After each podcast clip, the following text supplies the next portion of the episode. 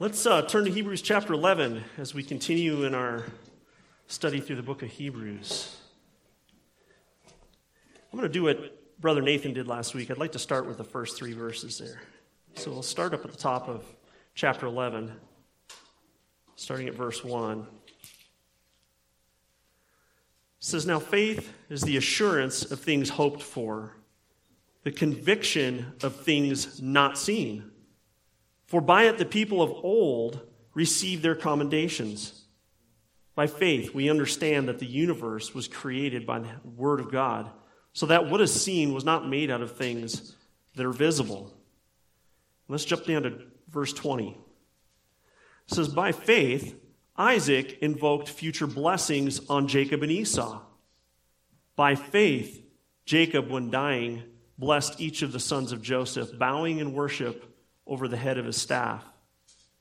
By faith, Joseph, at the end of his life, made mention of the exodus of the Israelites and gave instructions concerning his bones.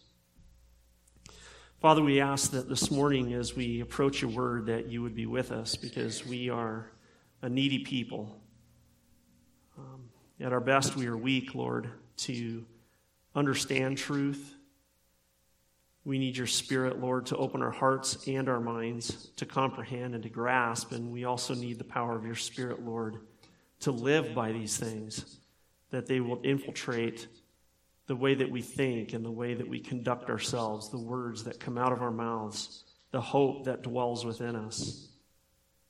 So we depend on you this morning and we ask that you would bless us as we study your word, that you would open it to us and bless it in Christ's name. Amen. So 2020 has definitely been an interesting year. It's been very challenging. Challenging in terms of societal crises that are going on around us. First, you have the rising of this COVID pandemic. It's all a buzz. It's all everybody ever talks about. The disease itself has caused a lot of devastation. There's been a lot of sickness. There's been a lot of death caused. There's a lot of uncertainty, but we look at the consequences of this virus upon our society shutdowns, loss of freedoms, loss of jobs, fears all around because of lack of solid facts that we can trust in, that we can believe. All of life has really been turned upside down because of this virus. Few things in life around our country and around our world have been unaffected by this virus. And there's politicians that like to use these circumstances in, in order to push their own popularity or their own agendas, their own plans. Certainly, there are many who are trying to utilize this sort of crisis for financial gains too on many different levels. Everyone's pointing a finger at each other and just disagreement and blame. And it causes a tremendous amount of disunity in our culture. So, unfortunately, there have been some very unique effects upon the church itself, the church at large, the universal church. So, besides the obvious fact that it has prevented many from physically meeting together in their congregations to fellowship and to worship together, Besides that, there's the governmental attempts to try to shut down churches around the country and keep believers from meeting. Some of the worst consequences within the church are our own disunity. That's unfortunate. So, folks point the finger claiming that there's either a lack of faith in somebody or there's a lack of love. Some are wearing masks and keeping distance and others say, well, that's a lack of faith. Others might say your masks and your distancing, if you're not doing that, is a lack of love. Either way, critical spirits and insensitivity for each other is sinful. It's sinful. And we should be striving to react to each other in a patient love.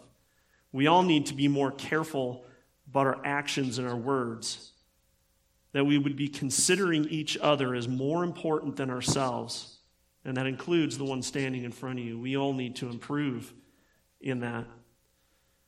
But the point is that this pandemic has had negative effects on our nation, our society, and our churches. That the virus is not the only impact our nation has felt this year, is it? There's been a huge political battle going on, battles that will determine our future as a nation, as a people, as a society. Large portion of our country literally wants to chuck everything and turn to a more socialist style government. The other side is fighting to preserve a constitutional form. And recently we've seen riots in the street, the destroying of homes and businesses, people's lives that they've built for years that are just being ruined and destroyed. And we've seen people being killed, both innocent and guilty people being killed.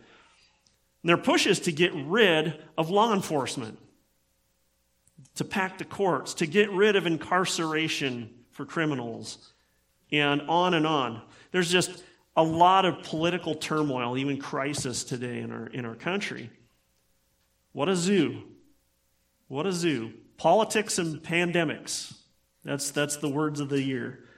So, my wife got a message from somebody recently on Facebook. It was a bunch of porta potties all on fire and they're all melting, and it says, If 2020 were a scented candle.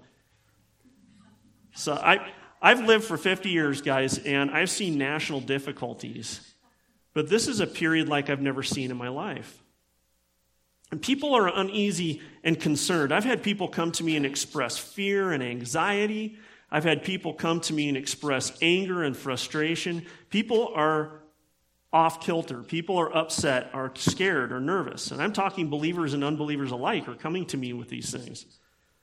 I'm going to say something to you right now that might seem really strange.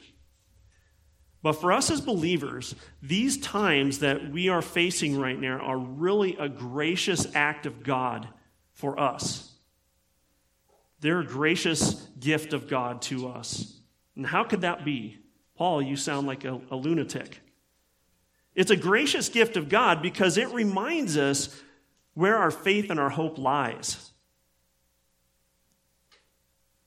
We are being reminded that our hope is in Christ, not in our earthly circumstances. If these things were not occurring, we'd be more, focused on ourselves and this world, merrily moving along through our days, accomplishing our earthly tasks, and settled on our own personal goals, life would be ho hum.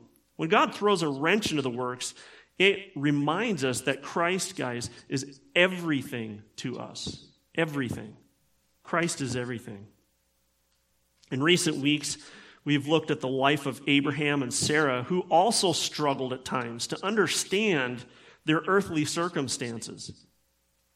Couldn't, couldn't understand why, why, are, why are we not pregnant yet? God said we were going to have a child. This week we're going to look at Isaac, Jacob, and Joseph. To the Jewish people, they, they were extremely familiar with these guys. And to the Jewish people, these guys were great heroes. They were heroes. They're, these are the patriarchs, these are the progenitors of the people of promise. So, next to the observance of laws and regulations amongst the Jews, in importance was this lineage of the patriarchs. That was so crucial to them. The Jews truly believed that being a descendant of Abraham and observing religious regulations alone made them acceptable to God, and they were a shoe in to go to heaven. It's a given. I'm going to heaven. I'm, a, I'm of Abraham, and I observe the laws.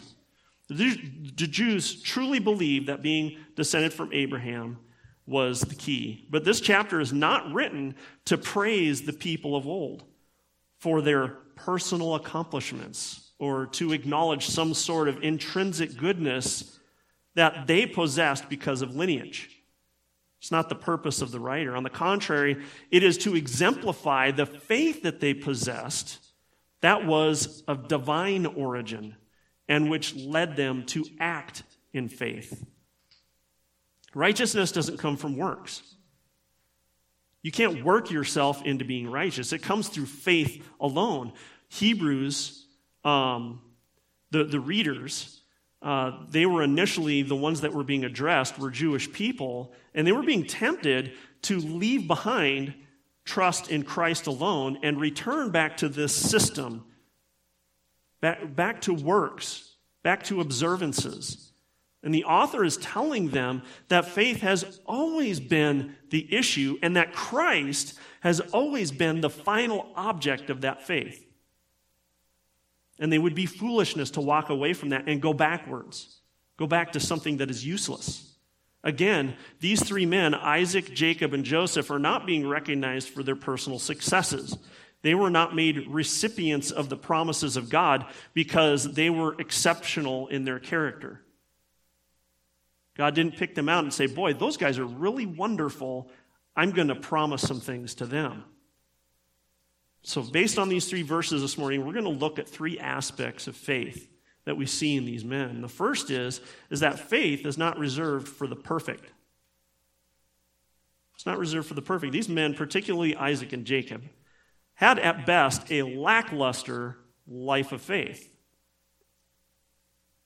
There were moments when they trusted God and obeyed God. At times they worshiped, they set up altars, and they recognized God. But while these men were being recognized for the faith, much of their life was lived contrary to that faith. Many of the things that they did. And this is not meant to endorse sinful lives or sinful choices, to say it doesn't matter. Believers honor God by faith with, uh, with when the Spirit triumphs over the flesh. That's when we honor God when the eagerness is there to submit to God in all things. This is faith exercising itself and growing in a process. Faith without works is dead. That's what James instructs us.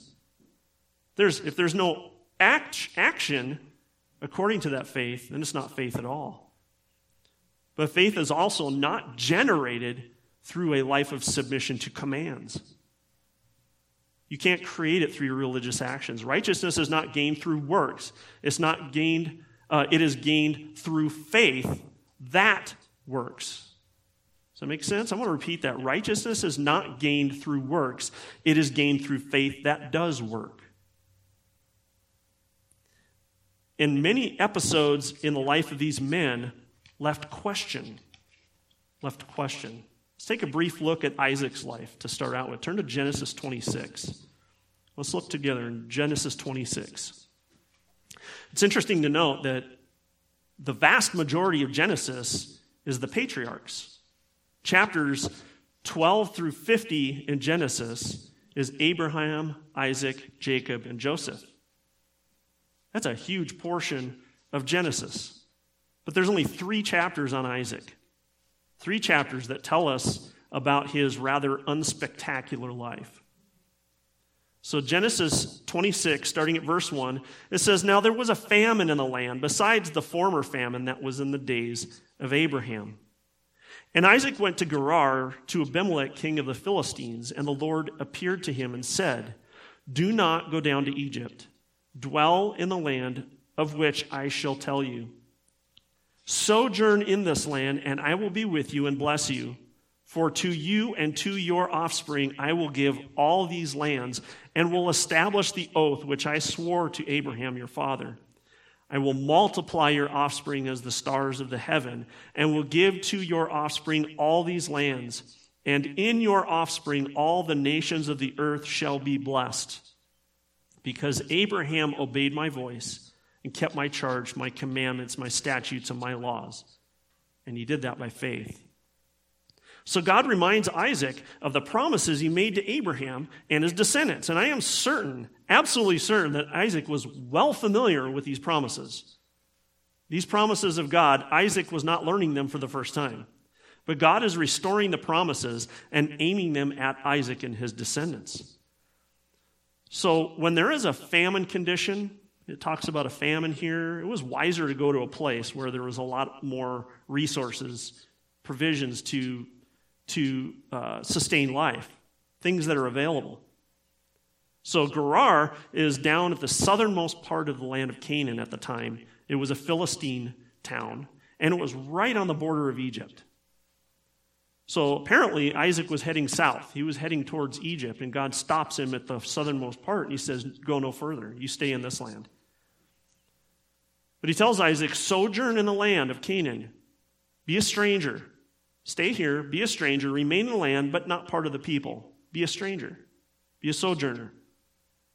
So it says in verse 6 Isaac settled in Gerar, When the men of the place asked him about his wife, he said, Oh, she's my sister. For he feared to say, My wife, thinking, lest the men of this place should kill me because of Rebekah, because she was attractive in appearance. Does that seem familiar at all? Seems very familiar, doesn't it? Apple doesn't fall far from the tree. so he's doing the exact same thing Abraham did. Believe it or not, Abraham did this twice. The second time he did it was in the same town of Gerar. It, it, just exactly like his father, did exactly the same thing. Isaac says to his wife, he says, Okay, listen, we're going to go settle here, but I need you to say you're my sister so I don't get hurt. Isn't that lovely? No concern for his wife's well being, mind you, just himself. Think about that. I'm in between you and somebody that might want to take advantage of you. So, you know, so I don't get hurt. I'm going to get out of the way. What on earth? Verse 8 When he had been there a long time, Abimelech, king of the Philistines, looks out of the window and saw uh, Isaac laughing with Rebekah, his wife. So the word laughing has a sense of a flirtation, including a physical flirtation. Uh, the word can be, can, can, uh, can be translated conjugal caresses or to make sport of another. The NSB says Isaac was caressing his wife Rebecca. The King James Version, I like this one, it says he was sporting with Rebecca, his wife. So in verse 9, Abimelech says to Isaac, Listen, pal, a guy doesn't sport with his sister. Okay? This is not your sister. He says, he called Isaac and said, Behold, she's your wife. Now, now then, how could you say she's your sister? Isaac said to him, Because I thought lest I die because of her. Abimelech says, What is this you've done to us? One of our people might have easily have lain with your wife, and you would have brought great guilt upon us. So Abimelech warned all the people, saying, Whoever touches this man or his wife will surely be put to death. So God provides through this protection for Isaac, but that is not to exemplify the means in which it happened. What he did, he was fully culpable for his sin here. Instead of acting in faith, instead of trusting God, God said to stay there. Do you think God will take care of you? He already said he will bless you. He just said it. Isaac acted foolishly, risking his wife and the people around him for his own benefit. So let's step back to chapter 25 for a second. Turn back to chapter 25, starting at verse 21. And Isaac prayed to the Lord for his wife because she was barren, and the Lord granted his prayer, and Rebekah, his wife, conceived. The children struggled together within her, and she said, if it is thus, why is this happening to me? This is a difficult phrase, and, and there was a lot of scholars that disagreed on what this meant, what she is saying here. But in essence, if you, if you boil it down to its brass tacks here, happen, what's happening is that there is a huge thrashing going on inside her stomach.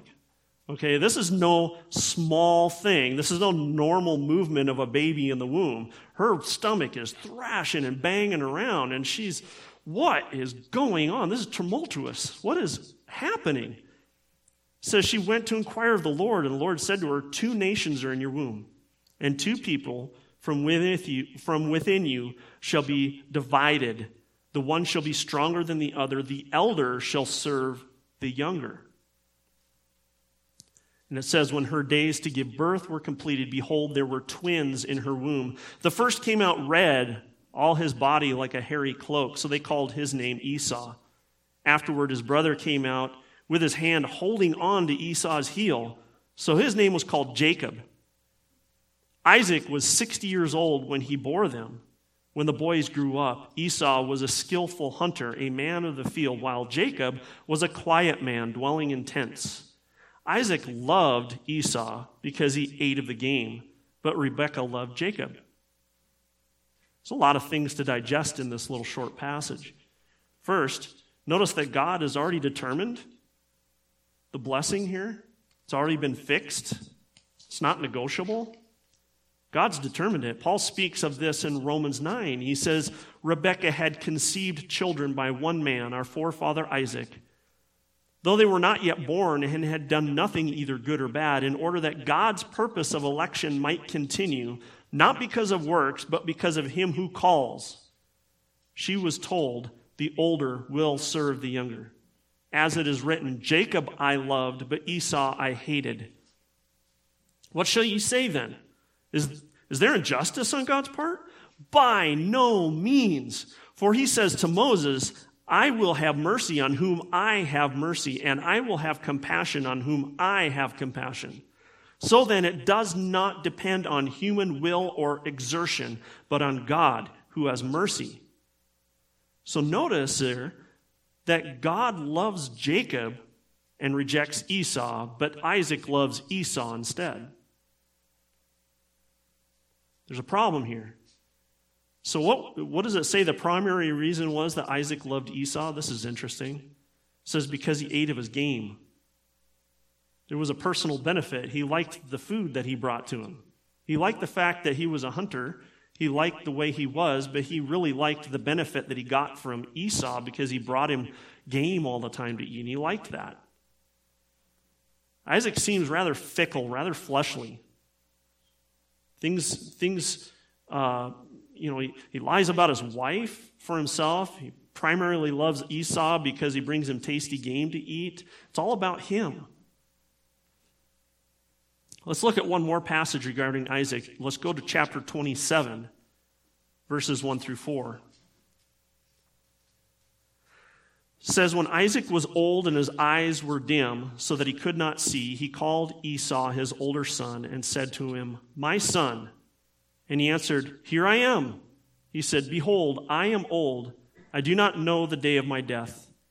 Now then, take your weapons, your quiver, and your bow, and go out to the field and hunt for game for me, and prepare for me delicious food, such as I love, and bring it to me so that I may eat, that my soul may bless you before I die.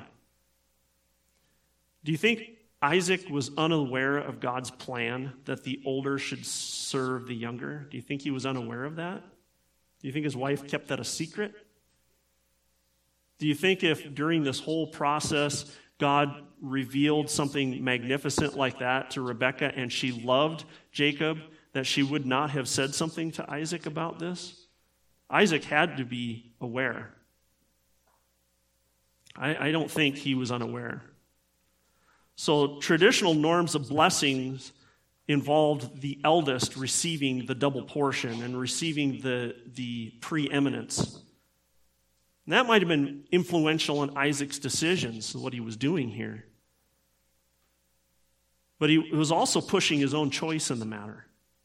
This is what he wanted. He preferred this. God preferred Jacob, Isaac preferred Esau. And Isaac is also using the situation to get some tasty food out of the deal. you know, it's interesting. Talk about your dysfunctional families.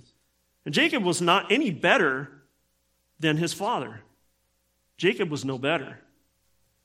We won't spend nearly as much time looking at Jacob simply because his life is, there's so much about him in the scriptures and there's so much detail. There's too much to talk about. But Jacob, the best word you could use for him was a shyster. Guy was a total shyster. Alistair Begg used these words when he talked about Jacob. He said he is twist, a twisted and conniving rascal. Sounds like his words. But he's like the most unscrupulous lawyer crossed with the most unscrupulous used car dealer. I mean, this guy, he's a manipulator. He sees what he wants and he does whatever he takes to get it. So you'll likely know the story. I mean, you all know all about the story, but he manipulates his brother over a bowl of stew in order to take his birthright. And then he works with his mother to manipulate his father into fulfilling his claim to it. He lies to his father. Oh, yeah, it's me, Dad. It's Esau, your firstborn. He deceives him. He covers his arms with furs. He takes food that his mother prepared and pretends that it's his own. He participates in one of the most notorious schemes in all the scriptures. Ironically, he is later scammed by Laban, tricked into taking Laban's older daughter as his wife when he really wanted the younger one and had made an agreement for her. And this leads to Laban and Jacob both trying to manipulate each other as each tries to get the bigger flocks. So Isaac and Jacob both had issues. These guys weren't exemplary. They, had, they are not recognized in Hebrews 11 because they are perfect individuals without issues. That they were without sin, that they were without blemish. They, they obeyed God perfectly. They, they did all the works of righteousness. If righteousness were weighed by merit, these men would be utter failures. And I honestly struggled with the phrase, by faith, Isaac invoked future blessings on Jacob and Esau. Guys, when I first saw this, as I started approaching this passage, I struggled with this for weeks. I, I, finally brought it to my wife and we talked about it, and I had a hard time figuring out an answer for this. He invoked future blessings on Jacob and Esau by faith after that entire fiasco? How can that be considered a representation of faith? It Doesn't make any sense. I mean, how could Isaac's blatant disregard for God's decision be considered an act of faith? I don't understand. But there was an aha moment for me in Genesis 27, verse 33. Esau comes in, and the deception of his brother is figured out, it's uncovered. And Isaac says this Who was it then that hunted game and brought it to me, and I ate it? All before you came. And I have blessed him, yes, and he shall be blessed. He says down in verse 37 Behold, I have made him, that is Jacob, Lord over you, and all his brothers I have given to him for servants, and with grain and wine I have sustained him. What then can I do for you, my son? He's talking to Esau. I truly believe that Isaac in that moment realized that God had accomplished his will. The older will serve the younger. I think he came to the realization that this was God's will and it will be accomplished, and he believed it by faith. This is the right thing. He realized that this God who had made promises was demonstrating his power to accomplish everything he sets out to do. And Isaac, in faith, blessed both the boys and accepted God's outcome. I truly believe that was what was happening here. Isaac is seeing God's infinite wisdom, his overpowering sovereignty, and his astonishing mercy. And this is solidified at the beginning of the next chapter. Look at the start of chapter 28, starting in verse 1. It says, Then Isaac called Jacob and blessed him.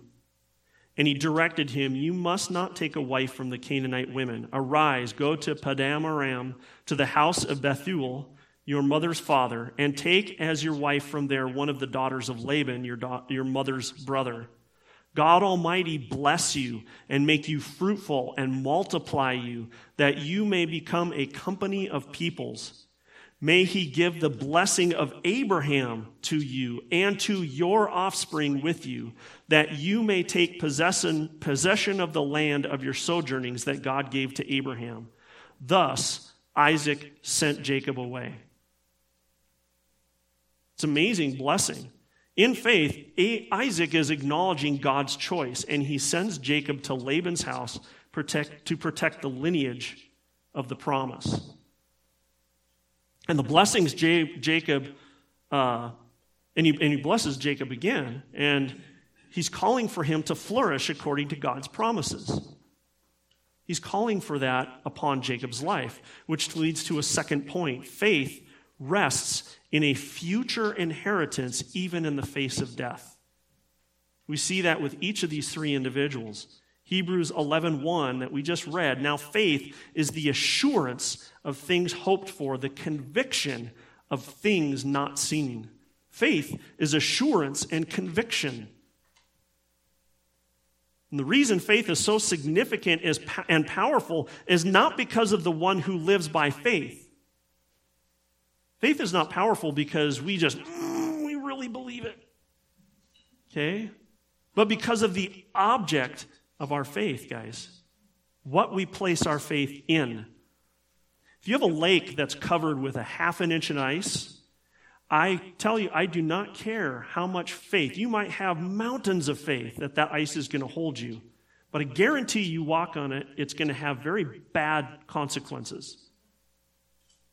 But if that lake has two feet of ice on the surface, I don't care how small your faith is, you walk out on that ice, it's going to hold you. Why? Because it's not the amount of faith that we have, it's the object that we place our faith in. The righteous are full of assurance and conviction because God is the one who com- we completely trust and submit ourselves to.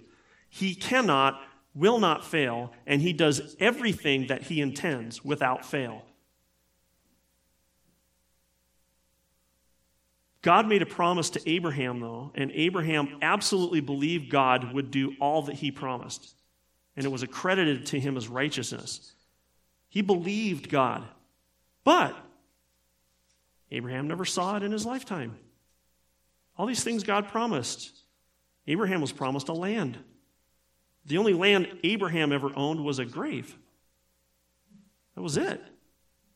God promised that he would possess the land, that but he was dying in the land as an alien. He never got it. He was promised a great nation. He never saw a great nation. He never saw a great number of descendants. God promised Abraham that he would be a source of blessing to the entire world. He never saw that happen. He never saw any of these things.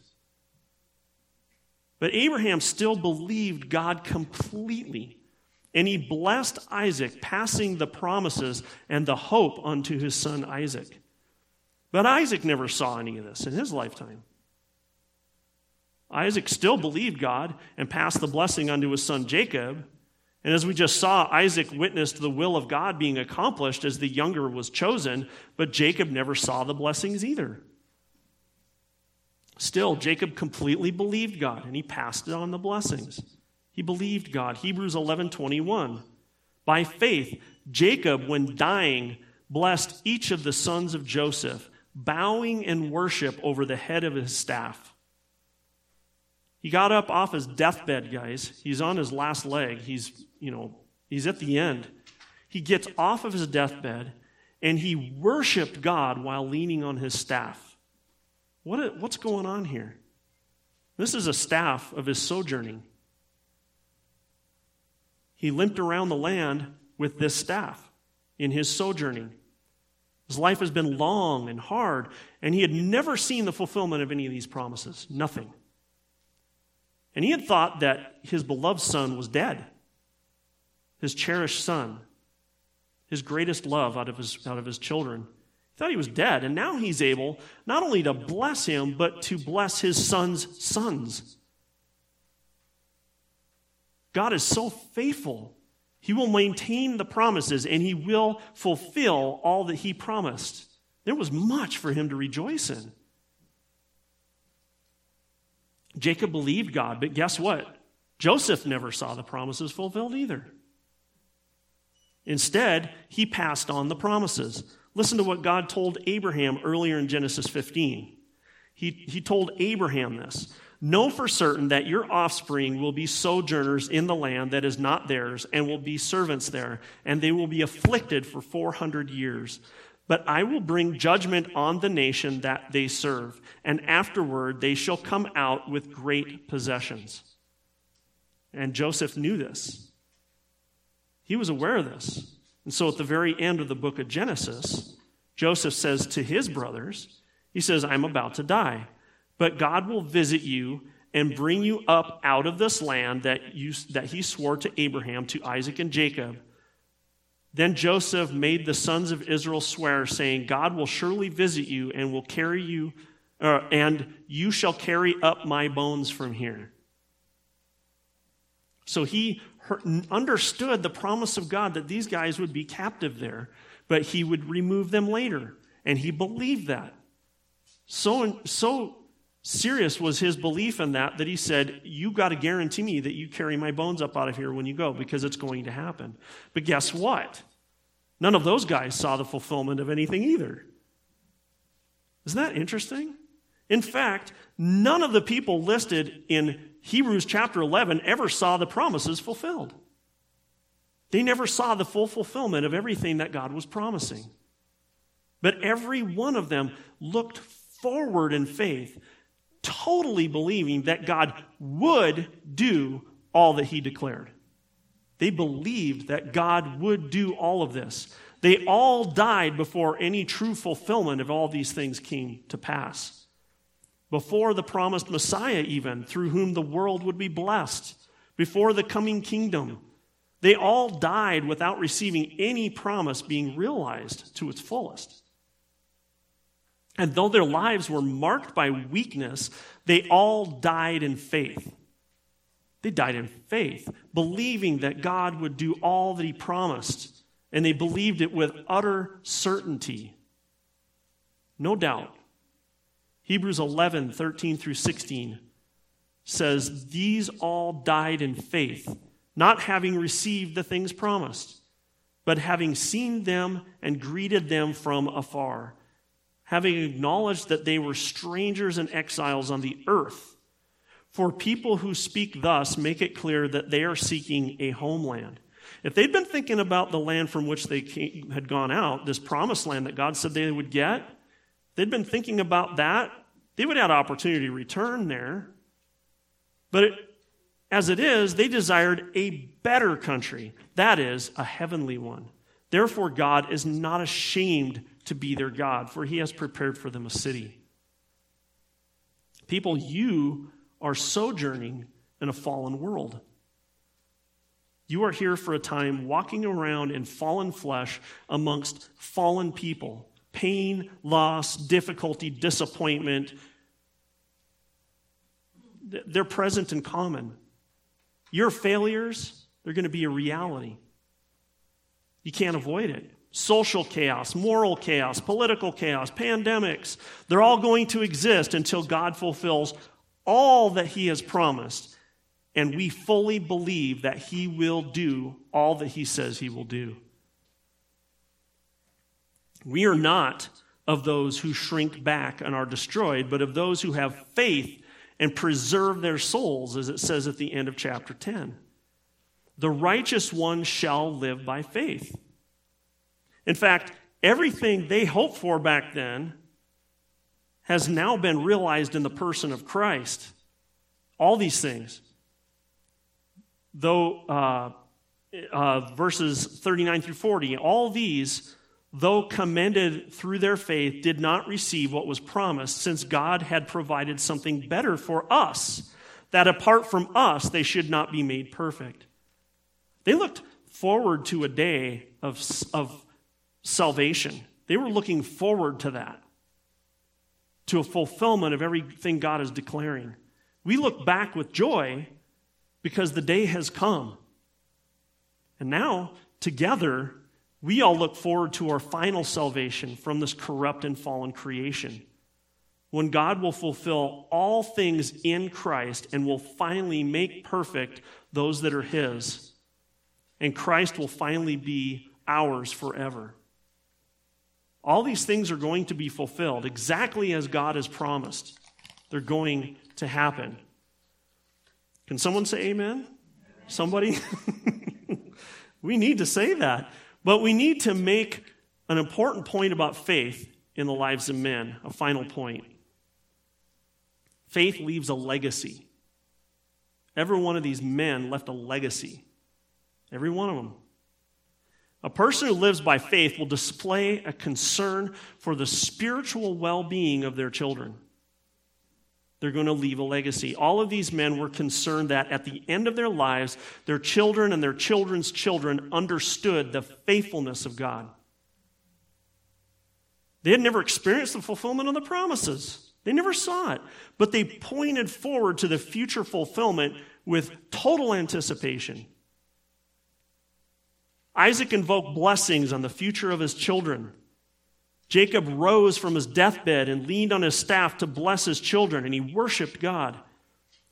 Joseph looked to the future in full faith that God would accomplish everything, and he made the family promise to take his bones to the promised land. So I ask you, what kind of legacy are you leaving for your children? What kind of legacy are you leaving? Are you simply leaving a legacy that hard work can acquire earthly goods?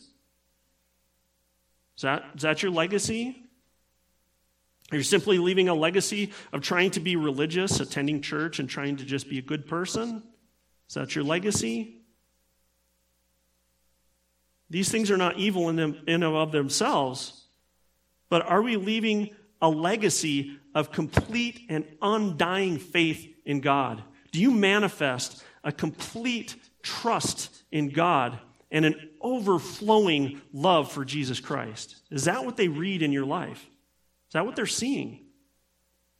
What kind of blessings are you praying upon your children by faith? What are you praying for your children? Do you even pray for your children? The flesh perishes, guys. The spirit does not die, it remains. There are eternal consequences.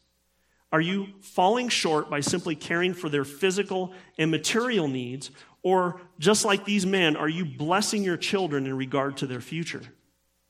Is that your greatest concern? So, life of faith lived out in front of your children is far more impactful than any lesson or benefit you can leave them. Your love for Jesus Christ and your undying faith in Him that absorbs your entire life and is obvious. So, we live in a fallen world of turmoil. All the events of 2020 that we just discussed have been horrible. Things have not improved since the time of the patriarchs. The world's not getting better, guys.